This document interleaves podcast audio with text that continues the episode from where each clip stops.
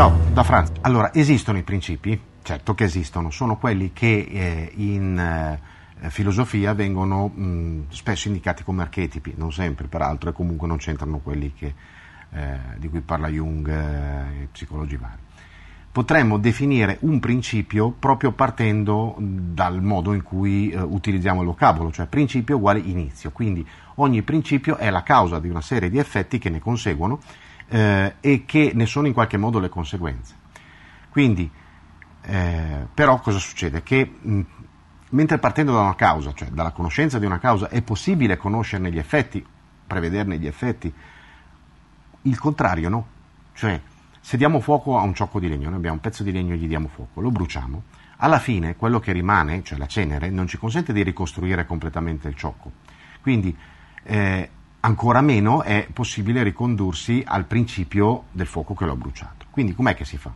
La risposta è bisogna entrarci, nei principi bisogna entrare e si entrerà in un principio tanto quanto la nostra consapevolezza, ma soprattutto la nostra realizzazione sono in grado di cogliere.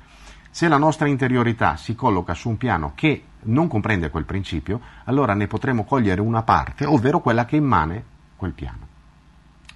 Però come si fa?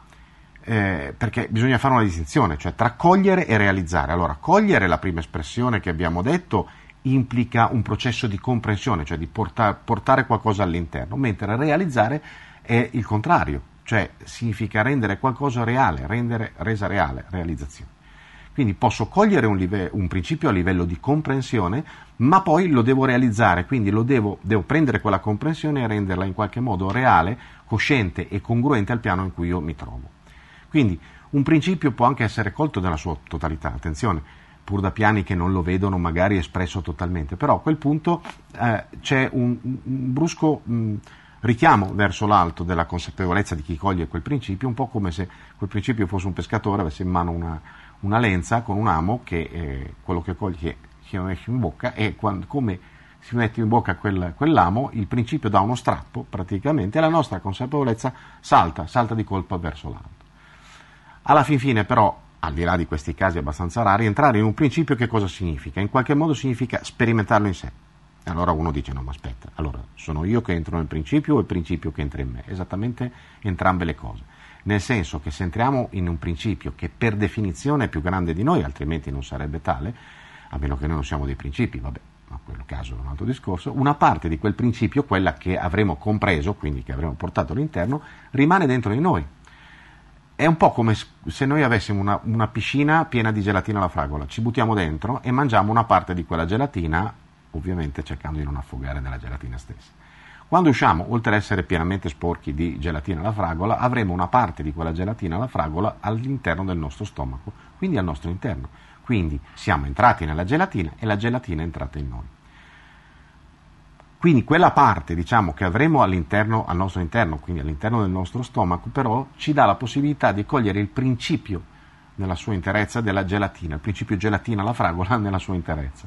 Dato che mh, questo perché? Perché avviene? Perché non esiste un solo angolo di questo universo che non contenga in sé l'intera espressione, l'intera eh, espressione di questo universo. Quindi, compresa la gelatina che sta nel nostro stomaco e quindi deve per forza comprendere all'interno di se stessa l'intero principio di gelatina. Ora, una cosa però deve essere chiara, se noi non ci tuffiamo in quella, in quella piscina, è vero che a seguito di processi evolutivi vari e cose che potrebbero succedere in un qualunque futuro eh, potremmo comunque accedere a quel principio, ma è altrettanto vero che in questo momento, in quel momento in cui noi non entriamo nella piscina in questione, i nostri strumenti eh, di, di, di, di realizzazione di quella cosa, di comprensione di quella cosa vengono a mancare. Quindi ancora una volta la ricerca della verità non può che essere sperimentale, eh, realizzativa. Ecco sperimentale nel senso che deve portare a una sperimentazione, non a un provarci, eh? non sperimentare nel senso di provarci, ma nel senso proprio di sperimentare le cose sulla nostra pelle. Però la quantità e profondità delle realizzazioni che possono scaturire da una singola sperimentazione pratic- sono praticamente infinite, che è come dire che eh, dalla realizzazione della gelatina alla fragola possiamo arrivare proprio all'intero principio gelatina, quindi è un po' una, una scalata, diamo la scalata, eh, ai, ai, principi e quindi possiamo arrivare direttamente proprio al principio eh, originale. Però una cosa è certa, finché non facciamo un cazzo non cambia un cazzo, compresa la nostra comprensione. Ci si vede in giro. Benvenuti su Franz Blog, canale video e podcast. Trovate questo contenuto e tanti altri su franzblog.tv in versione scritta, video e audio.